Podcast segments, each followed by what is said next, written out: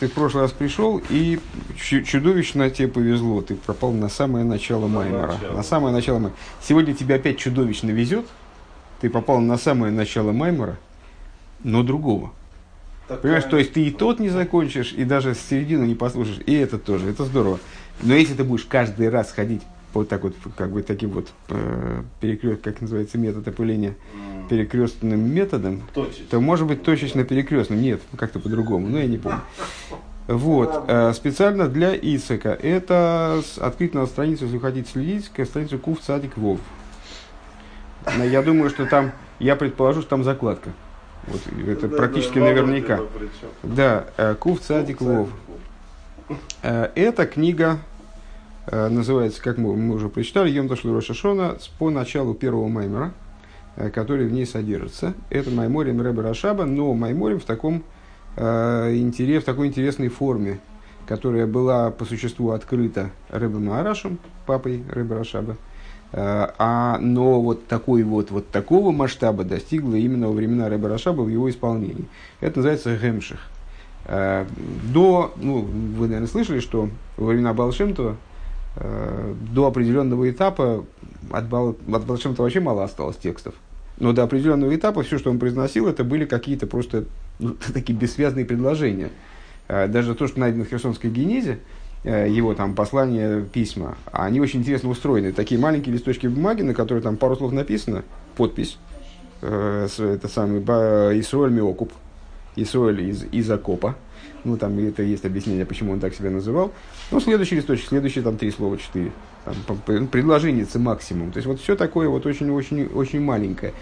И раскрытие им Тора хасидизма происходило в такой форме, э, в которой, ну, в общем, понять-то ничего было невозможно. Вот, э, изучим, мы изучаем также то, что сказал Балшемтов, но мало того, что от него лично практически ничего не осталось в рукописи или вот в какой-то такой вот действительно в личной записи, а это все ученики там записывали то, что они помнили из, из его трудов. А, помимо этого, все, что от него осталось, вот это вот такое вот что-то такое вот, что зажигало сердце и продолжает зажигать. Но с точки зрения разума, конечно, понять это невозможно абсолютно. Это вот такой текст, очень закрытый, очень внутренний текст, а, который не имеет в виду, что он будет понятым фактически. Это что-то такое вот э, по задевающее человеческое сознание, скажем. А, Мизрича Магит уже говорил Тору более объемно, скажем, да, более объемную Тору, более объемно говорил, больше записано, больше ну, трудов, скажем, э, там, я не знаю. Алтер Ребе совершенно другой этап. Э, но все равно, даже когда Алтер Ребе, у Алтер Ребе мы прослеживаем тот же самый процесс, как в хасидизме в общем плане. Э, в Айом есть такая главка, где э, говорится, рассказывается о том, что Майморим Алтер Ребе до поры до времени назывались Вертер – Э, Маймер – это высказывание, да? это известная вещь. Э, они назывались Вертер, э, как, знаете, ну, скажи слово. Это были слова. Это были какие-то, там он мог зайти в синагогу, произнести несколько предложений, и люди вот тем, что он сказал, они же жили в течение года. Описывается такой случай, как раз в той же самой книге Айом Йом, как он зашел в синагогу и сказал, произнес фактически только посук из Диилем. Посмотрите на Бога, как он благ. Ну и очевидно так было сказано, если мы так друг другу скажем, мы не будем гореть этим год. А это, очевидно, было так сказано, что вот люди в течение года жили вот с содержанием этой фразы. То есть это были какие-то вот подобные, наверное, по форме балшемским таким высказывания, а, очень краткие, очень э, ну, тоже вот такие вот, где особо не, не, не выцепишь ничего. Знаете, как если у хасидов есть такая, такое даже не поверье, а, как сказать, ну, в общем, достаточно такая рационально объяснимая идея, что чем короче маймер, э, тем труднее его понять. Э, скажем, часто ну, люди обычно учат к своему дню рождения, учат как маймер. Ну, естественно, учить-то трудно наизусть. Э, ну, для меня вообще не посильно, но для, всех трудновато, особенно если времени нет. Так берут покороче, а потом иногда удивляется, что ж так непонятно-то все, вот другой маймер длинный. Ну, потому что в, в маленьком маймере все комплектовано очень плотно, и там половина остается, вот как бы в, в, в половине, половина содержания остается э, в расчете на то, что у человека уже в голове что-то есть. Ну вот, потом Алтеребы были более длинные майморим, потом более длинные, потом после заключения в Петербурге, когда фактически э, вот свыше было дано ему добро на распространение тура хасидизма, о чем мы недавно говорили в Ютас Кислев, э, стали, стал он приносить Тору еще более объемно, потом еще более объемно. Но все-таки его маймеры представляли собой ну, вот такое вот одношаг, одноходовое, как бы, э, одноразовое, скажем, одноразовое выступление. То есть Алтер Рэбе там садился на Фарбренген, скажем, может быть, он очень долго говорил, не знаю, три часа. Но это было одно выступление. Было одно выступление.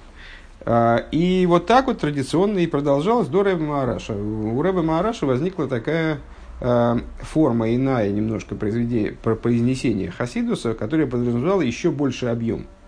А, он стал э, делать серии маймеров. Но у него эти серии маймеров, они были, ну там, скажем, два маймера, три маймера, четыре маймера. Каждый продолжает мысль, начатую в предыдущем есть некий общий глобальный замысел, и вот он его развивает на протяжении там, недели или месяцев в нескольких майморем. Это называлось Гемшех. Гемшех в дословном переводе. Гемшех. Я на Ицеке рассчитываю. Я не говорю на. А вы же прочитали все так бодро. Это... А, случайно. Я понял, да. Это... Э, Гемшех, Гемшех это продолжение, продолжение, развитие какой-то идеи. Ну вот такая протяженность Маймори. Э, так вот, его сын Рэбе Рашаб, он э, эту идею, ну, я бы сказал, э, как он сказать, развил и углудом. И до совершенно невероятной степени, потому что он, ну вот, вот это Хемших. То есть это иногда более сотни майморем, которые объединены одной глобальной идеей. И у него этих ремшихов, я не знаю, честно говоря, вот не, не задавался целью выяснить, сколько же их у него. У меня дома стоят вот такая целая полка заставлена такого рода книжками. Ну, пожалуй, потоньше, чем это. Тем более, что и здесь большая часть дополнения. Сам ремших, он продолжается вот, где-то туда-сюда. Ну вот, а, а мы, Волк, раз очень удобно, удачно мы стали рассказывать про Хемшихи. И, и так вот как раз тебя и дождались. Так вот, у него эти самые гемшихи, они представляют собой протяженность э, длиной, там, может, может быть, и более сотни майморем. Более сотни вот, развернутых глубоких толкований. А, и все они связаны, ты не найдешь там больше книжки, потому что она единственная лежит перед тобой, уже раскрытая. Можно попытаться вместо нее читать другую, но не будут слова совпадать. Или, или редко будут совпадать. Знаешь, как часы, стоящие часы дважды в день показывают правильное время. Э, слушатели признались, что они не, не, читают не очень, поэтому тебе предоставили возможность последить. Вот. А, и в, на, в нашем случае это уникальный гемших. Э, ну, фактически, на самом деле, я пересказываю то, то вступление, которым мы начинали его изучение когда-то, там, не знаю, когда, там, года два назад, три назад, не знаю сколько. Э, это вот такой уникальный гемшик, про который сам Рэбе Рашаб заявляет, что в этом гемшике есть весь хасидизм. То есть есть какие-то частные идеи, разбираемые в этом гемшике, в том гемшике, в этом маймере, в том маймере. Это книжка, в которой э, содержится весь хасидизм целиком. То есть нет идеи в хаси, хасидской идее, э, идеи хасидской философии, скажем, если так можно выразиться, которая бы здесь не обсуждалась. Вот так вот, ни много ни мало с одной стороны, это здорово, с другой стороны, понятно, что рассуждения настолько глобальные и настолько их много, что, в общем, наверное, трудно э, влезать во все это варево э, с середины. Особенно в том месте, где мы находимся, где ух, тут как-то густо все замешано, конечно. Но да, но как мне сказали однажды, знаете, когда я э, не первый раз пришел в синагогу, когда я пришел уже обрезался, э, какой-то прошел определенный там там, не, не, некоторый, некоторый путь там, значит, э, ну, уже и иврит там знал более или менее. И вот я пришел в синагогу, мне говорят, э, не помню там зачем, но мне говорят, а вот пошли на урок, а сейчас будет урок у одного равина дома. И я там говорю, да неудобно, наверное, домой, он же меня не звал, там, ну, как-то было вообще непонятно, как так можно. Да нормально, нормально. Я говорю, ну, так а что урок-то, я, я не знаю, вы же там, а что будет-то? Они говорят, ну, вот такую книгу учим, сейчас мы уже прошли там первые четыре главы, там, предположим, не помню, что учили, кстати. По-моему, просто, просто-напросто. А, нет, даже помню, что учили, а не учили Кунтас Эцахаим, Кунтрас Рабирашаба, где он объясняет э, вот идею торхасидизма, необходимость ее изучения и предъявляет требования к Ешиве, только что основанные им, Ешиве Томхидмию, что там должно происходить и как должна изучаться Тора. Э, и я говорю, да а что, вы уже прошли там пять глав, а я же не это самое, я же не пойму просто.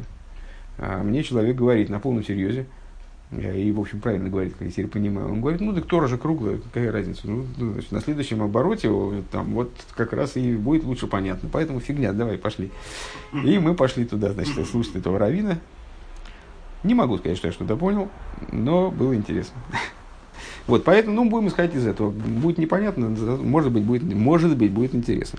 Э, вот, начинается новый маймер. В этом гемшехе, ну, как на самом деле в любом другом, естественно, э, есть непрерывность изложения, которая прерывается актуалиями. Э, любой маймер – это, в общем-то, выступление на фарбренген. В случае Рэбе Рашаба это не обязательное выступление на фарбренген, потому что Рэбе Рашаб писал свои майморы, а потом их произносил, скажем, э, зачастую с частью, ну, там, с импровизациями, но, в общем, он основной базис записывал, писал, писал как книгу, потом ее при, применял на практике, скажем, на практике Фарбренгена.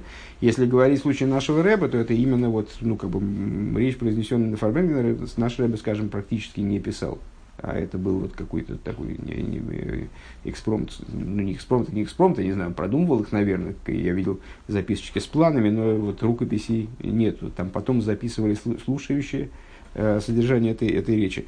А так или иначе, это выступление на Фарбренген, поэтому э, Ребе Рашаб здесь э, обычно делит, вот Маймер просто с точки зрения напечатания, он делится на три части, на вступительную, потом э, сам маймер, который продолжается там, сколько это продолжается, и заступительную э, окончание, эпилог, в котором, э, э, что обусловлено тем, что Рэбер Рашаб, он привязывает свои рассуждения здесь, в центральной части Маймера, к недельной главе или к празднику, или к какой-то идее, которую он вот поднимает на этом Фарбренген.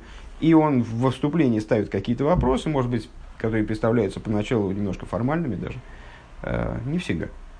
Э, а потом, проведя эти рассуждения, он на них там в окончании Маймера он отвечает. И получается хорошо. Э, поэтому центральная часть, она является продолжением предыдущего Маймера, а эта часть, она является э, вот, ну, отзывом на актуальную главу, в данном случае на главу Тазрия Мицейра. Что такое Тазрия Мицейра? Наверное, объяснять не надо, да? Надо. Значит, эта глава, эта книга Ваикра, в, в одну, ну, ближе к началу этой книги, в главах Тазрия Мицойра, в главах Тазрия Мицойра обсуждается э, куча вопросов, связанных с такой болезнью, которая называлась царас. Э, болезнь э, чисто духовная, несмотря на то, что ее переводят как проказа, к проказе в, в ряде переводов, по непонятно совершенно по какой причине, наверное, в современном языке это может быть проказа, поэтому они решили так вот ничтоже сумняшися, э, зарядить такой перевод. Э, на деле это проказе, если я правильно понимаю, и жена моя тоже придерживается этому мнению, являясь врачом, никакого отношения вообще не имеет, ну, кроме того, что это там, болезнь, связанная с кожей. Э, эта болезнь, по словам наших мудрецов, носила исключительно духовный характер, она, у нее не было никаких материальных причин. Э, эта болезнь была обусловлена грехами исключительно, по проступками, провинностями, недостаточностью человека, несовершенством, вот, вот такого, такого рода вещами. Э, и выражалась она, то есть ее симптомами были вот эти вот самые язвы болезни царас, которые, там множество их было видов, в общем плане четыре вида, которые тоже там делились на подвиды всякие, э, разные, вернее, это, это четыре только на коже, еще отдельно были на, на волосенной части тела, э, на, да, эта болезнь она не только человека поражала, но и его имущество, на одежде и на домах.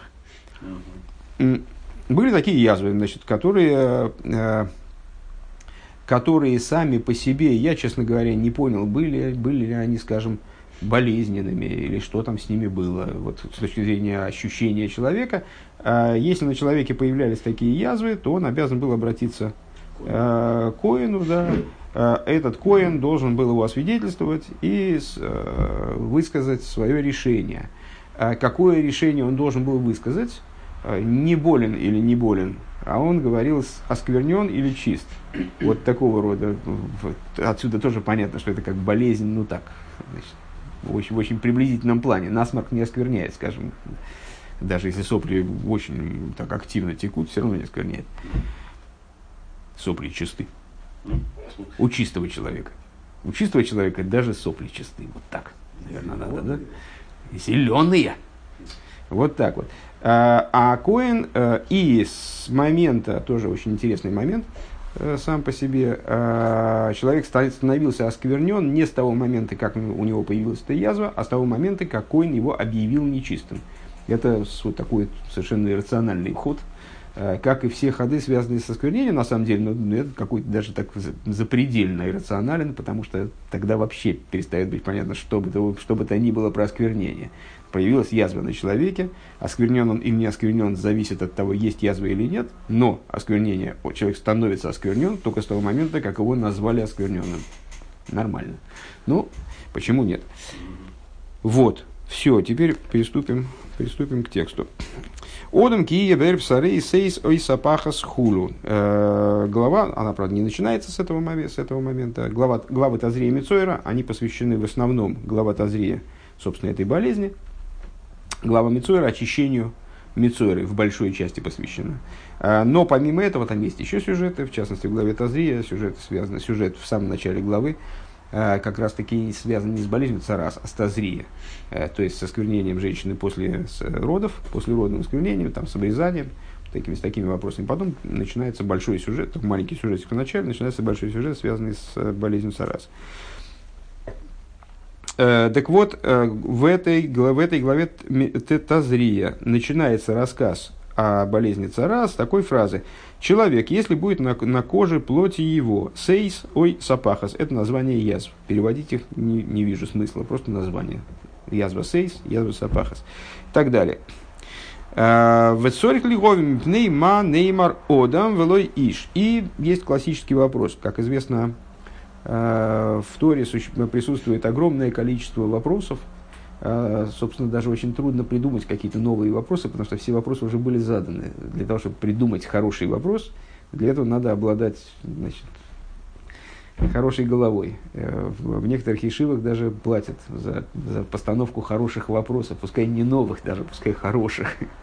ну, то есть, ну вот хороший вопрос очень ценен. А вопросы в основном старые. Э, так вот, вопросы мало того, что старые, они получают еще и массу всяких ответов разнообразных, одни и те же вопросы. И они традиционно поднимаются по одним и тем же э, темам, поднимается один и тот же круг вопросов. Э, в том числе, ну, могут быть заданы новые. Вот это классический вопрос. Почему здесь посук нам говорит «Одам кие бёрпсары и сейсой сапахас». Человек, в этом стихе обозначается еврейским словом «одам», а не каким-либо иным. Сейчас будет объясняться, почему, в чем, что здесь странного. А почему здесь сказано именно «одам», а не «иш»? Дегини иду, а что вот известно. Шиеиш гедалит мадрейгес энеш гевер иш одам. Что есть э, четыре ступени, э, а именно в направлении снизу вверх, как сейчас станет понятно, энош, гевер, Иш и Одам. То есть четыре слова, которые э, обозначают человека в еврейском языке, они на самом деле не, не только обозначают человека, но указывают в человеке на определенные качества, на, на, вернее, на определенное качество человека. Насколько человек качествен. Нен, качественен, да? А, снизу вверх. Энеш, энеш гевер, иш одам. В одам гум э, мадрейга ейсан налис. И одам, получается, это наиболее высокая ступень. То есть это слово, которое указывает на человека, находящегося вот в какой-то совершенно невероятной, на невероятно совершенной ступени. Человека в совершенстве, в полноте. Век мой шикосу без и как написано в Зор, ломан и маркан одам давка, почему здесь написано одам, велома давка бейр и хулу, и почему здесь, то есть в Зор задается этот вопрос. Зор, напомню, это книга Рабишин Барихай, Рабишин Барихай один из причем не самых поздних. Э, то есть это книга крайне древняя. Э, и в ней уже задается этот вопрос, а почему здесь, собственно, говорится одом? Вроде бы человек, который заболевает болезнью царас, по определению несовершенен. Он, ну, а почему на нем тогда язвы-то появились, что он такой порченный э, снаружи, если он такой хороший внутри? Э, значит, ну, и вот почему Тора подчеркивает, что это одом, Тора могла бы сказать просто, даже, даже она могла бы сказать просто – э, некто, кто, там, на ком появились язвы, или там ну, как-то сформулировать мысль, минуя, во всяком случае, вот такое вот э, определение, как Одам, которое указывает на чрезвычайно высокий уровень человеческого достоинства, человеческого совершенства. А, и также, э, это Зор задает вопрос тоже в Лома, давка боэр псара, и почему именно на коже плоти его? Кожа плоти его. Вегам цорлиговин маши косов. И также необходимо понять то, что написано. Вегува элары на кейн хулу Э, что больной, вот этот самый, э, человек, этот самый Одам, у которого на коже плоти его, что тоже непонятно, возникли эти самые язвы, он должен быть приведен к Аарону Коину. Почему именно к нему? Э, это тоже, кстати говоря, вот я пока, пока рассказывал, упустил один момент, который, наверное, стоило бы тоже, то стоило бы тоже отметить. Это то, что мало того, что осквернение человека зависело от провозглашения его нечистым коином. Да? А тут еще одна совершенно иррациональная штука замешана. Дело в том, что Коин совершенно не обязан, то есть, ну, наверное, был обязан, э, но фактически не всегда был знаком с законами вот этих вот самых э, язв. Потому что для того, чтобы знать, каким образом должны выглядеть эти язвы, э, необходимо было учиться. А Кааним, они, как и все остальные евреи, они могут быть ученые, а могут быть не очень.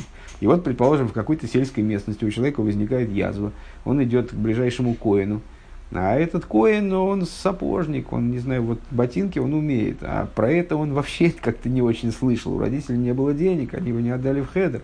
Он, и он вообще не понимает, что, ты как его осматривать-то. Он не знает, что это язва бацарас, не царас, я знаю.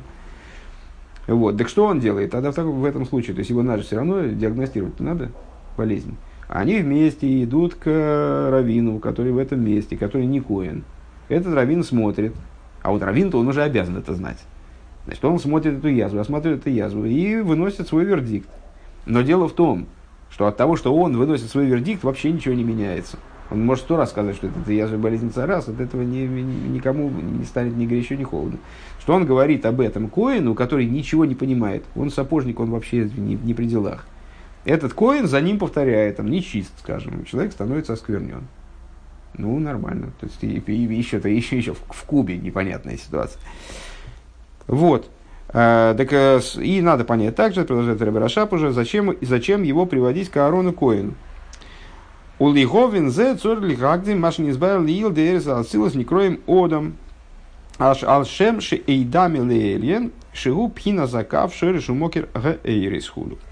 Вот для того, чтобы развить эту мысль, э, для того, чтобы ответить на эти вопросы, для этого необходимо обратиться к тому, что мы учили выше, э, а именно э, то, что Одамом называются света мира Ацилус. Ничего не забыл. И называются, да, и называются они Одамом по причине Эйдами Лейлин, по причине того, что они подобны верху, то есть они подобны Каву, который становится для них корнем и источником. Что-нибудь понятно или ничего не понятно? То есть мне тоже практически, практически ничего не понятно. Но, э, знакомые ну, понятия. Понятно, Кав. Непонятно, да? А, понятно, что непонятно. Все окей. А, тогда, тогда, если вы уходите, то уходите. А если вы собираетесь еще приходить, то тогда, то тогда я попробую сделать какое-то вступление. Хотя тут довольно, довольно трудно сделать. Я знаю, ты приходишь раз в год. Нет, теперь уже два раза. Э, значит, в прошлом Маймере э, Ребер Ашаб рассуждал на очень глубокую, достаточно частную тему, э, касающуюся взаимоотношения так называемых светов и сосудов. Светов. Светов и сосудов. А, мудрецы Тайной Торы, они вот э, приняли на вооружение такую метафору. Вернее, ну, конечно, приняли на вооружение. Они на то и мудрецы Тайной Торы, они называются мекуболем, а слово кабала. А, потому что они мекуболем, и кабала от того же слова, они мекаблим получают свою информацию, а не изобретают ее. Это не э, в своем источнике, это в чистом виде принятое знание, то есть знание, которое человек не может получить э, при помощи э, как, приборов, там, не знаю, каких исследований и так далее. Это вот, такая, вот такое данное знание, данность. Поэтому весь, все, все метафоры, все примеры в этом знании, они, в общем-то, тоже являются классическими, но, во всяком случае, вот метафоры такого глобального плана, как свет и сосуд. То есть э, они оперируют в рассуждениях о божественности такими вот понятиями свет, сосуд. Э, свет наполняет сосуд, сосуд одевает свет. Э, ну вот, когда мы немножко там поучимся, поваримся в этом, то станет больше понятно, на что это указывает. Интуитивно, я надеюсь, что на что-то это указывает и сейчас. Там вот у человека автоматически возникают какие-то ассоциации с словами «свет» и «сосуд». Особенно если, ну, вот так, ну, хорошо, неважно.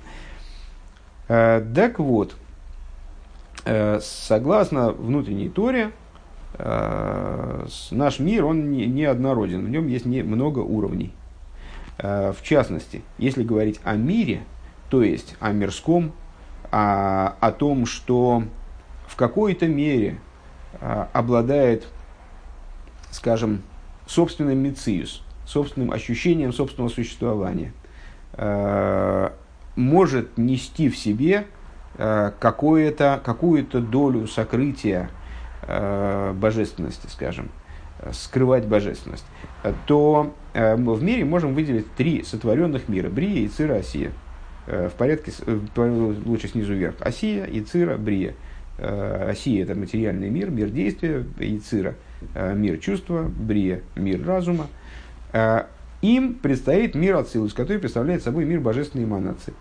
Э, эманация, с точки зрения определения философского словаря, это распространение сущности без ее изменения. Э, при, при этом как бы проистекание сущности. При этом Ацилус это не Бог а это все-таки какое-то некоторое его тоже проявление, тоже какие-то света, тоже какие-то сосуды. Но света и сосуды, вот, отличающиеся от последующих сотворенных миров. Получается, у нас есть ступень сотворенных миров, три штуки, э, эманированный мир Ацилус. На самом деле, понятно, что эта схема очень общая, можно там детализировать, детализировать до одурения, значит, все вот эти вот уровни, э, их бесчетное число.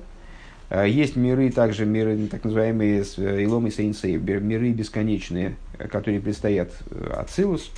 Так или иначе, вот эта схема четырех миров, она с, э, ну вот, в общем плане исчерпывающим образом описывает структуру того, что мы называем миры.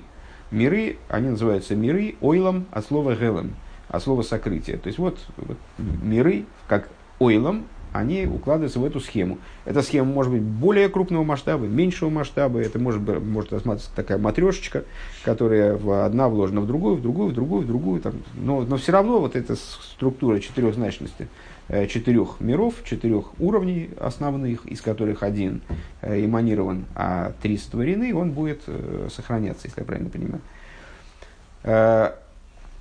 Миров когда-то не было. Такая вера у нас. Э, да, все это, в общем, э, еще раз, там спектрометром не, не, не меряется. И, в общем, и, и Ацилус не было. И Ацилуса не было. Вот, а, ну он же вот не было. А, а что было? Значит, ну, с одной стороны, есть у нас такая фраза из Мидраша, что до того, как Всевышний сотворил мир, был только он и имя его в нем. Это тема двух предшествующих Майморим.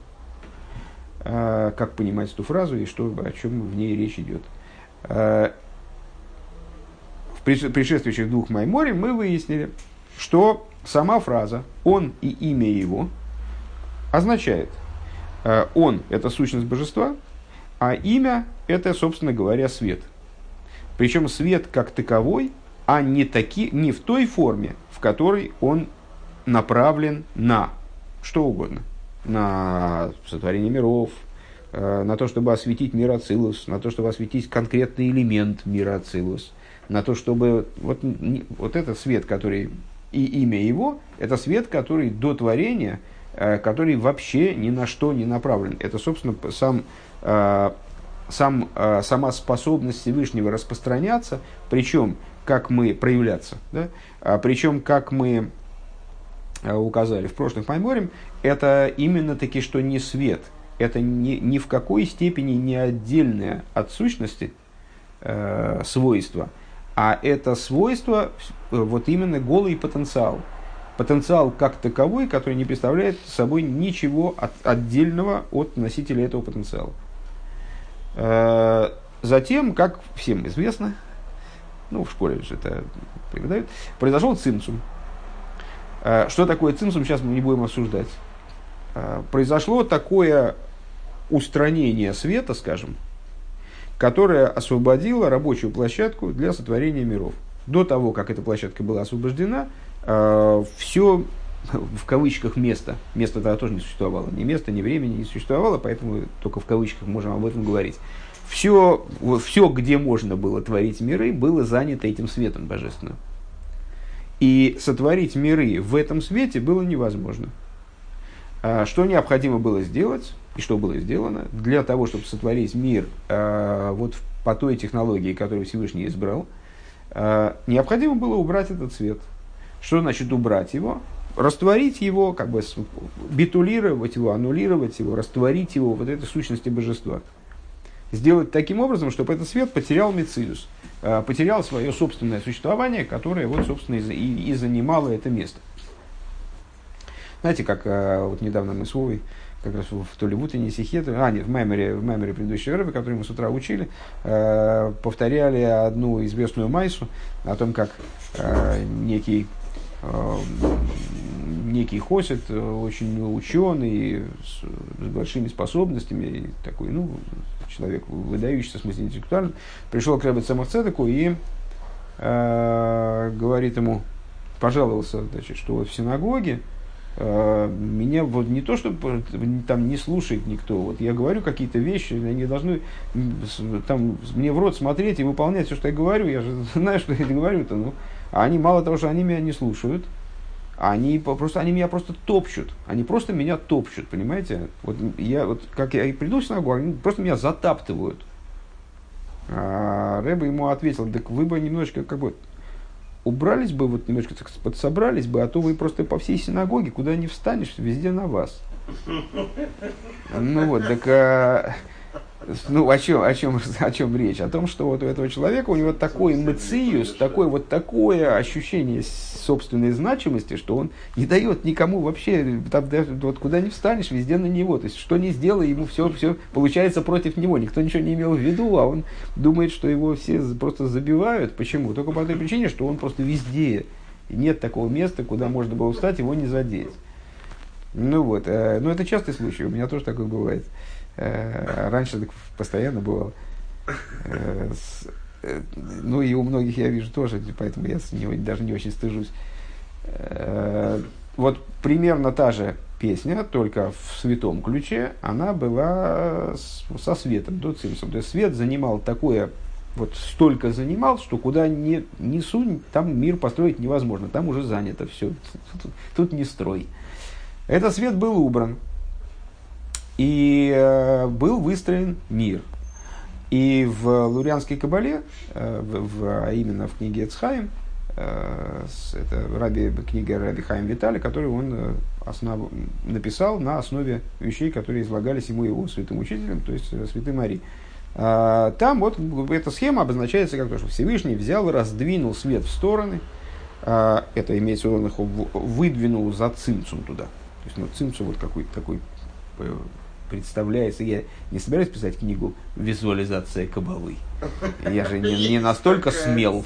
И, а ты думаешь, про что я? Я просто ее кто-то, какой-то садист закинул в синагогу на Островской с картинкой. Да нет, ну ладно, все, это не грешно смеяться на самом деле. Ну вот, так а он раздвинул ее, но все-таки такая схема, вот она, Святой Марии, она прописывается.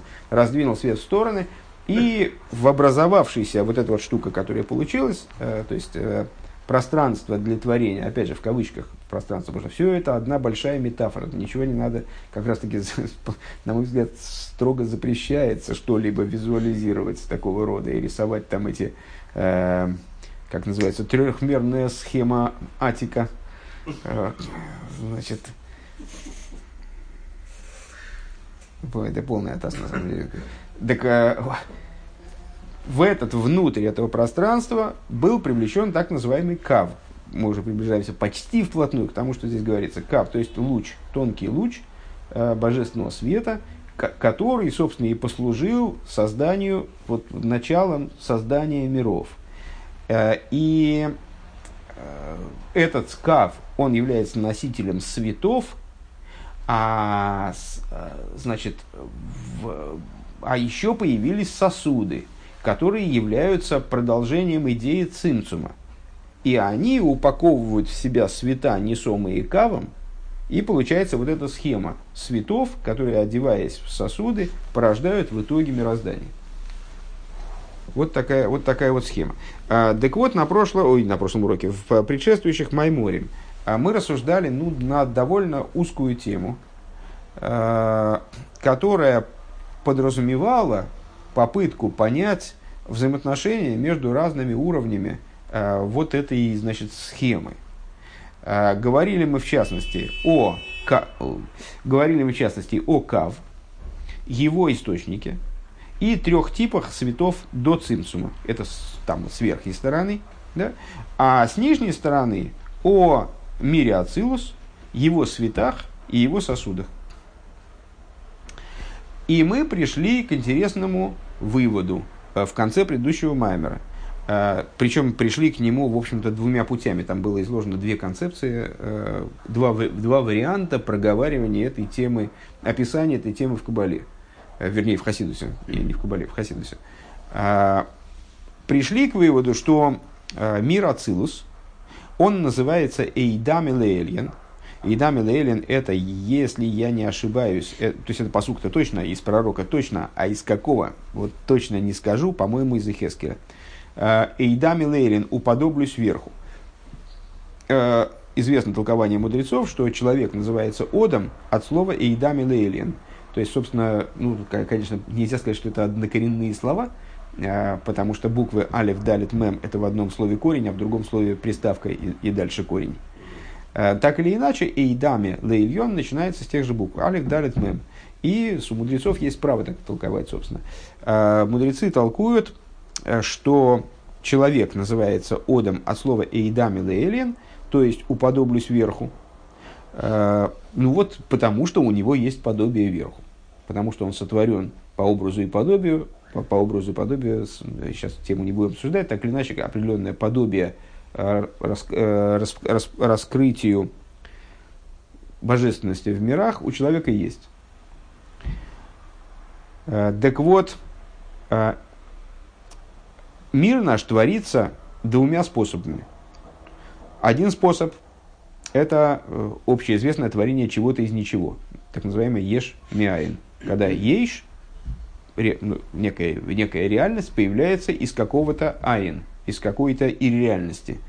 А, что это означает? Ну, есть много сама тема, в общем-то, она заслуживает очень глубокого и длительного объяснения, но говоря вкратце, Э, в том ключе, в котором мы здесь этим занимаемся, порождение Ейшмиайн – это порождение, э, не, э, порождение чего-то несопоставимого с источником.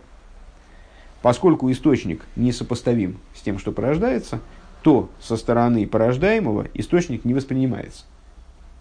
Как э, человек не может у, увидеть бесконечность, как бы без, ос, осмыслить бесконечность, нависающую над ним, скажем, да, Э, вот примерно таким же образом, э, здесь в данном случае Ейш, он просто не, не способен воспринять этот самый Айн. Айн на самом деле обладает большей реальностью, чем этот Ейш. Он в большей степени на самом деле Ейш. В других Майморе мы встречались с понятием э, Ейша Амити, то есть истинный Ейш. Он представляет собой как раз таки настоящий Ейш, а не, а не иллюзорный, как порождаемый Ейш. Но он не может быть воспринят этим Ейш реальным, да, порождаемым Поэтому он воспринимается как Айн. Э, в случае, с, в случае э, нашем, что такое Ейшмиаин? Э, ну, известно, известен стих, по-моему, из Мишли. Вехохма миаин тимацей. Хохма порождается из айн. Мы стали разбираться с этим вопросом. Что значит хохма порождается из айн? ведь она порождается из кава, который с ней в определенном смысле соотносим. Тут мы при, привлекли две концепции. Согласно одной в свете есть сферот, согласно свете кава есть сферот, согласно другой кав привлекает бесконечность, которая не определена структурой сферот. Сферот знакомое что-то, да? Ну, сейчас оставим это, потому что и так уже что-то, я, что-то я чувствую, какой у меня, у меня уже пузырики в голове. Э, так вот, не, так или иначе, так или иначе, все, ну, может быть, так или иначе, надо на самом деле выпить, и тогда будет еще логичней. Я а, не понял, почему отцу снизу, вот этого я только не понял, но я просто не хотел Ацилус снизу по отношению к тому, что находится до цинцума. Ацилус сверху по отношению к мирам Осия, Ицира, Брия. Да, я и... А я так и говорил, Осия, Брия, Ицира, сотворенные миры, над ними Ацилус. Угу. А мы сейчас Нет, рассуждаем по отношению к тому, что выше Ацилус. А Эйнсов вообще офигительно. Эйнсов, на самом деле, Эйнсов, я честно скажу, он не выше и не ниже. А он вообще, а он вообще, а к нему неприменимо, выше, ниже, он вот как не определяется.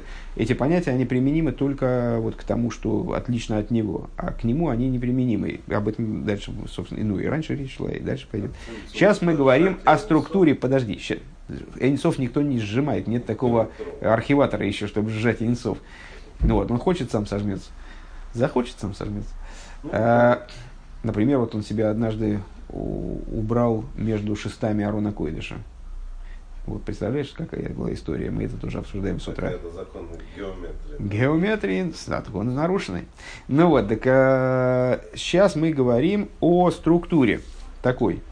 А, сферот мира Ацилус, высшая из которых Хохма, поэтому мы берем ее за, ну, эталон, как бы, за представителя, это представитель мира Ацилус в наших рассуждениях.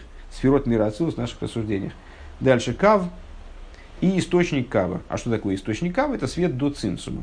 Что за аспект света до цинцума является источником кава? Это вот а, вопрос э, того, какой концепции из вышеупомянутых двух мы следуем. Но это сейчас мы не будем этим заниматься, потому что окончательно офигеем.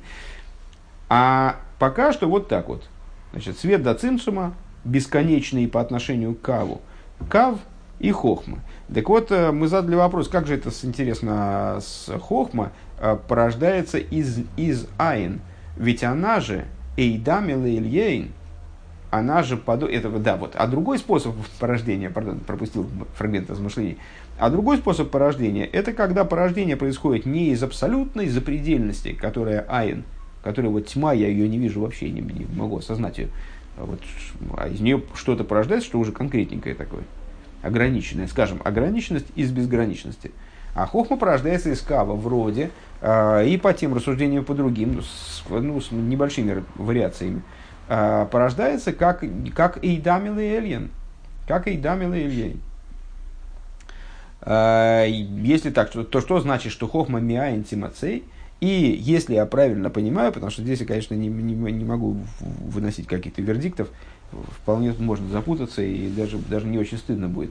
Э, если я правильно понял выводы, к которым Рэбе пришел, э, хохма порождается, и, конечно, она из кавы порождается и по отношению к каву, по отношению к цветам кава, она порождается как Идам и То есть вот через такое последовательное порождение, при котором понятно, где, где э, порождающая ступень, где э, порождаемая ступень. И вот образом я подобен верху как человек, он может быть очень, э, ну, человек из плоти и крови, материальная конструкция, ничего такая, ничего не представляешь собой э, в принципе по отношению вроде бы к структуре божественных сферот. А нет, в человеке есть подобие структуре божественных сферот.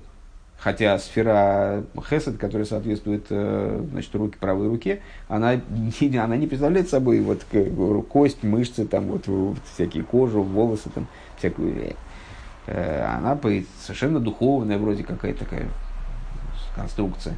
Но тем не менее, между ними есть связь. Между ними есть связь типа Эйдам и Лейлин. Уподоблюсь сверху. И поэтому человек называется Одом, потому что он подобен вот этой конструкции. Именно поэтому.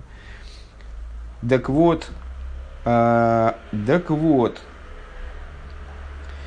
Хохма порождается из кава, как Эйдам и Лейлин, но по отношению к источнику кава, то есть к свету бесконечному до цимцума. Э, какому, какому аспекту, неважно сейчас. Э, как он здесь в первых рассуждениях говорит, по отношению к самому источнику кава, то есть вот этому достаточно, ну, в общем, по отношению к сущности бесконечного света, достаточно ограниченному свету до цимсума, хоть и до цимсума. Ну а тем более по отношению к сущности света, она абсолютно порождается как, как что-то из ничего. То есть она совершенно несопоставима с этим уровнем. Э, по второй линии рассуждений, по отношению именно к сущности бесконечного света, как она включена в сущность божества и вот растворена в ней абсолютно, представляет собой всего лишь потенциал, э, потенциал свечения, скажем, Хохма представляет собой абсолютное ничто. Это ничто порождает, абсолютное ничто, поэтому она ейш миаин. Она представляет собой ейш, представляет собой некий мециус, э, который совершенно не, не осознает своего происхождения, своего порождающего его начала. При этом по отношению к Каву она представляет собой Эйдами Лейлин. Она все-таки порождение чего-то из чего-то. Она вот последовательное завершение некоторого процесса, который начинается в, начинается в Каве и заканчивается так. А, так, что мы здесь еще не разобрали? Сейчас одну секунду. А, да. А, так мы таким образом мы приходим. Но что такое хохма? Хохма, как и все сосуды мира Ацилус, как и все сферот мира Ацилус, и как вообще любая сфера, на самом деле, но мы сейчас говорим именно об Ацилус, потому что а, с, именно в Ацилус работает эта схема. Именно Ацилус сопоставим с, с Кавом в какой-то мере, и поэтому и Дами Лейлин по отношению к Каву. А, любая сфера, она представляет собой конструкцию, состоящую из света и сосуда. Э, свет в мире Ацилус, он совершенно универсален, совершенно прост. Это тема позапрошлого, мне кажется, Маймера, или на, начало предыдущего, сейчас не соображу уже. Э, он абсолютно прост в плане несоставности, э, неопределимости, невозможности его классифицировать, отнести к одной группе светов, к другой группе светов. Это абсолютно универсальный свет – божественный свет как таковой, насколько он может быть как таковым э, уже в структуре миров. Э, он не ограничивается в буквальном смысле сферот, потому что, э, сосудами, пардон, а потому что сосуды в мире Ацилус тоже абсолютно безграничны. К чему же приводит одевание, тоже термин из, из Кабулы, из, из Лапшус, одевание светов Мирацилус в сосуды Мирацилус ни в коем случае не к, не к ограничению света как такового, приведения его э, к форме, там, не знаю, там, действительно к форме хохмы. Это свет хохмистый, а это свет гуристый, а это свет какой-то там еще свет. Не приведением света к какой-то ограниченности, какой бы высокой она, какая бы высокая ограниченность ни называлась. А это приводит тому, что свет в потенциале становится способен предстать перед низом, то есть перед сотворенными мирами, как ограниченный. На что это похоже, просто чтобы эта идея не озадачивала, она глобально должна быть понята в какой-то мере. Э, приводился замечательный пример учитель и ученик. Э, то, что учитель вынужден ученику объяснять высочайшую идею, которую сам он понимает в оригинальной форме. Вынужден объяснять ее через какие-то примеры, огрублять ее, там, урезать ее, отбрасывать частности. Все ради того, чтобы ученик понял. Э, это ни в коем случае не является ограничением со стороны учителя. Он сам не начинает эту идею понимать хуже от этого. Он ее как понимал, так и понимает, может даже лучше. Какой-то, ну, как сказал один наш великий мудрец, что а, Йохан Бензакой, Раби Йохан Бен, Рабан, Рабан Йохан Бензакой, он сказал, что я там а, учился у этих, у этих, у этих, там, а вот у своих учеников я научился больше, чем у всех других. Потому что они, там, когда человек объясняет другому, то и натыкается на проблемы с объяснением, то у него больше пробуждается способность к пониманию. Так вот, а, учитель внутри себя не стал хуже понимать эту идею, он не ушел в область ограниченности. Следовательно, его ограниченность снаружи, она тоже не ограниченность, это его волевое усилие по значит, концентрации света, которое направлено на то, чтобы ученик что-то понял. То есть это реализация им собственного желания, не являющееся ограничением, не являющееся, знаете, как свобода осознанная не ограничена, это осознанное ограничение. Да, правильно я сказал? А свобода, осознанность. Я уже забыл. Это самый ленинизм во мне, понимаете ли, уже не... Так а, это ограничение, не ограничение для учителя, но со стороны ученика Слово оно... Необходимость, необходимость, правильно. Но со стороны ученика это воспринимается, да, как ограничение. Особенно, когда ученик потом пришел к пониманию значит, оригинальной идеи, то он, естественно, понимает, что то, что ему учитель предъявлял, это что-то такое забитое в какие-то рамки и так далее. Подобно этому вот, вот и в, нашей, в, нашей, в, нашей, в случае наших рассуждений. То есть свет, который порождается в результате, э, в, в, в, который проливается в итоге э, в область миров Бриицы и Россия, он не является со стороны себя в, в какой-либо мере ограниченным. Но перед мирами нижними предстает как некая ограниченная вот такая вот не, не, ограниченная пролитие. Так, эту идею вроде договорили. Угу. Так вот, в прошлом Маймере, э, и нам уже было заявлено, уже Рэбе анонсировал эти рассуждения на будущее, вот они, сейчас мы к ним и подбираемся потихонечку. Э, в прошлом Маймере мы э, эти рассуждения проводили относительно светов. То есть сказали, что света мира Ацилус, сферот мира Ацилус, в смысле света, они порождаются из кава, как Эйдами Лейлин. И поэтому мир Ацилус называется Одом. Мы сказали, что Одом от слова Эйдами Лейлин в обратную сторону тоже работает. Мир Ацилус Эйдами Лейлин, то есть порождается не Ешмиайн, а порождается, э, порождаются его света – не ешми айн, а они порождаются э, в результате вот, значит, после, последовательного какого-то процесса, непрерывного. Векмойхена каву бифхина сейдами лелен габи шоршу кейри хулу. И также кав, мы сказали, э, сам кав, по отношению к своему источнику, тоже представляет собой Эйдами Лейлин. Он тоже не несоотносим со своим источником, а он Эйдами Лейлин. Э, а с чем он не соотносим? С сущностью божественного света, который еще выше. Э, Им ги ей шигу бифхинас э, эйна ройхли габи микейрей, микол моким гу гамкин бифхинас и дамил элин хулю. Несмотря на то, что он по, по масштабу не, не сопоставим своим источником, он представляет, он все-таки порождается из него, как эйдамил элин. Векмойшни избар лил бештей фаним беци беиня на кав – Э, и, как объяснялось выше двумя способами, двумя вариантами, э, применительно к идее кава, уви шоршу, микейри, берин, совшлифне, цимцум хулю. И как кав сам по себе, и как кав в своем источнике и корне до цимцума и так далее. Векмо и хен губи вхина сойрас дациус. И подобное этому мы, значит, и эту, эту, эту же линию мы провели, положили актуальный для сферот мира от, для светов слиха, для светов мира Ацилус. Ну, я доволен. В общем-то, мы успели проговорить вступление в какой-то мере. Сама по себе сосудом по отношению... Только она, она, он не кав, а кав. Да, кав это ложка, а кав это луч. Я просто на всякий случай, если ты это перепутал. А, я неправильно понял. Да, это не, это не ложка, это, это луч. Я, я несколько раз сказал. когда мы читаем. А, но не КВ, он через ВОВ. Кув, ВОВ. КВ после. КВ это в смысле коньяк выдержанный? Да ну все мы. ВК. Что, что я прослушал, прослушал вопрос, прослушал. Является ли кав сосудом?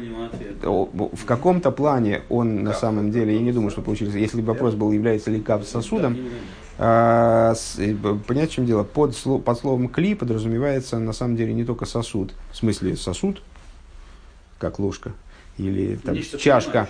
Нет, не обязательно подразумевается инструмент. Скажем, в субботних законах, э, когда рассуждают о о том, является ли предмет мукца или нет. Есть такая категория предметов, которые запрещается двигать в шабас. Называется запрещенные мудрецами к передвижению в шабас. Они, они называются, эта категория называется мукца. А, так вот, э, является ли предмет мукца или нет, зависит в частности и в очень большой степени, в основном, от того, является ли он кли или он не является кли. А, то есть, является ли он, в контексте тех законов, является ли он не сосудом принимающим, не, не, не в том смысле способностью принимать, а является он функциональным предметом. То есть, есть ли у него функция. Скажем, э, вот у этого предмета есть функция, хотя в него налить ничего невозможно. Да?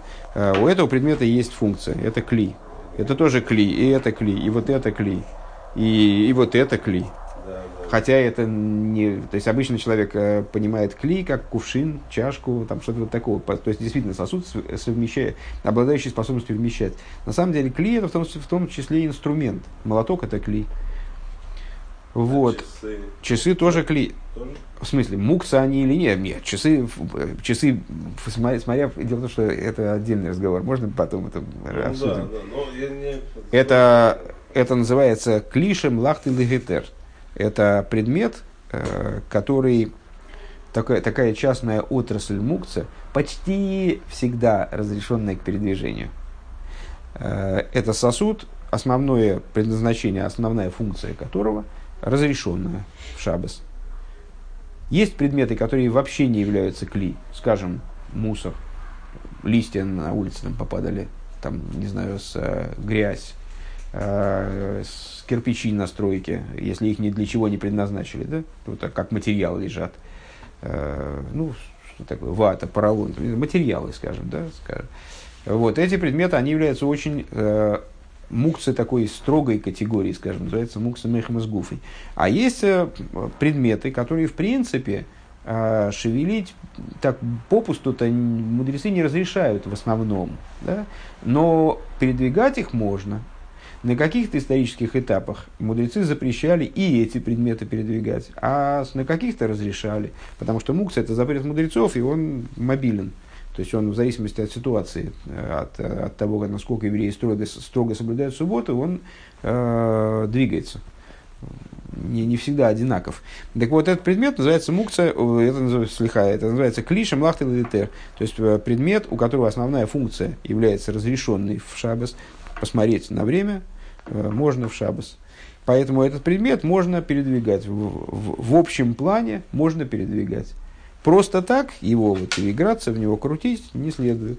А передвигать, взять его, посмотреть на время, или тем более взять его, подвинуть, если мешает, э, или взять его там пере- перенести даже какое-то место, просто чтобы он, значит, ну вот не маячил на столе, пожалуйста, в этом нет проблем. Я просто, я-то объяснял другое, что это кли, это тоже кли. Потому что это инструмент. Это вещь, у которого есть назначение. Это не... Вот, нет, ну это даже плохой пример. Ну вот это не какая-то бумажка скомканная, которая лежит, и у нее То есть, предназначения нет. э, Слово назначение мы можем заменить словом смысл. А, нет, именно назначение, именно функция. Когда предмет предназначен для чего-то, скажем, э, в Шуханорхе приводится, раз мы по субботе есть заговорили, потенциал. Э, функция Пока это назначение. Это назначение, да. Так вот, я хотел привести пример, с которого будет понятно, что такое функция. А, В Шуханорахе, в законах мукции, раз уж мы о них заговорили, там приводится такой пример. Скажем, камень. А, Камень. Это классический пример вроде бы мукца мехмус гуфи, то есть предмета, который лишен функции. Камень, он, никто его не обработал, он вот лежит на улице, и все. Его породила какая-то вулканическая активность в свое время, и вот он теперь вот лежит бедный, больше ничего не умеет. Э, Так вот, этот камень, если он действительно просто камень, то он מוקצה מחמת גופו, и мы не можем его э, передвигать даже для того, чтобы освободить место.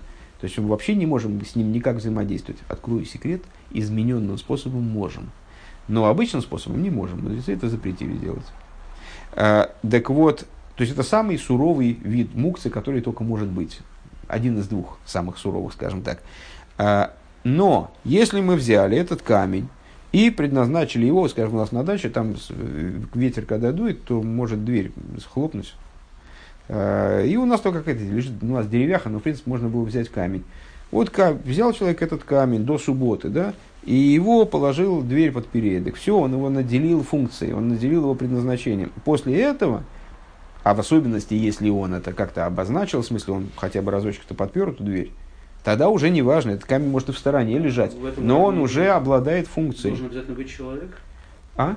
В этом уравнении должен быть обязательно человек. Конечно, конечно. То есть, если Если, если, условно- если упала с, Да. де- с дерева веточка, и Да. она отлично годится, чтобы огурцы вот так вот, Да, значит, да. э, то нет, не работает. Но это, подождите, мы с вами отвлеклись совершенно. Вы, Да. вы задали вопрос про кав и кли. Э, В, в определенном смысле, да, в определенном смысле, наверное, можно рассуждать о том, что кав это тоже кли, хотя, честно говоря, не возьму на себя смелость вот что-то утверждать в этом смысле, потому что это больно возвышенные вещи, и я так вот сейчас не, не смекну и не помню чего-то готового такого э, чтобы, чтобы действительно что-то с ответственностью утверждать. Но когда мы говорим о светах и сосудах, мы все-таки рассматриваем кав вот с этой позиции, а нас сейчас интересуют сосуды мира, э, света и сосуды мира Ацилус, то мы рассматриваем кав как, э, наоборот, вот, э, нечто очень далекое от того, чтобы быть сосудом, э, как совокупный свет, который становится началом светов, одевающихся в сосуды э, мира Ацилус. Ну, когда вот примеры вы приводили, классические учителя. Хотя, подожди, одну секундочку. Э, Хотя, ну, для чего я начал этот разговор-то про мукцы вообще. Э, Хотя, на самом деле, Кав, конечно, он же, да, он инструмент для достижения определенной цели. В этом плане он, наверное, тоже кли. В нем есть, э, как и в любом инструменте, в нем есть существо и функция. Ну и, следовательно, наверное, можно об этом говорить. Но в наших рассуждениях вряд ли его можно рассматривать как сосуд. Так, ну теперь, теперь вот то, что вы сейчас стали говорить. Ну, просто дополнительное пояснение хотел очень коротко. Э, Когда вы привели пример, что учитель ограничивает свои знания для того, чтобы их донести до ученика в той форме, в котором, так сказать, на более низшем уровне, ну, в духовном смысле, э, это было воспринято. А потом вы сказали, что учитель учится от ученика. Это означает, что есть некая обратная связь. То есть э, источник и сосуд и источник получает некую обратную связь вот в этом примере от, от сосуда. Я, я не, я, не уверен, я не уверен, что здесь э, ученик сосуд. А почему ученик здесь должен быть сосудом обязательно? Мы просто- мы просто говорили, а давай еще- Механизм как бы эманации, мы просто.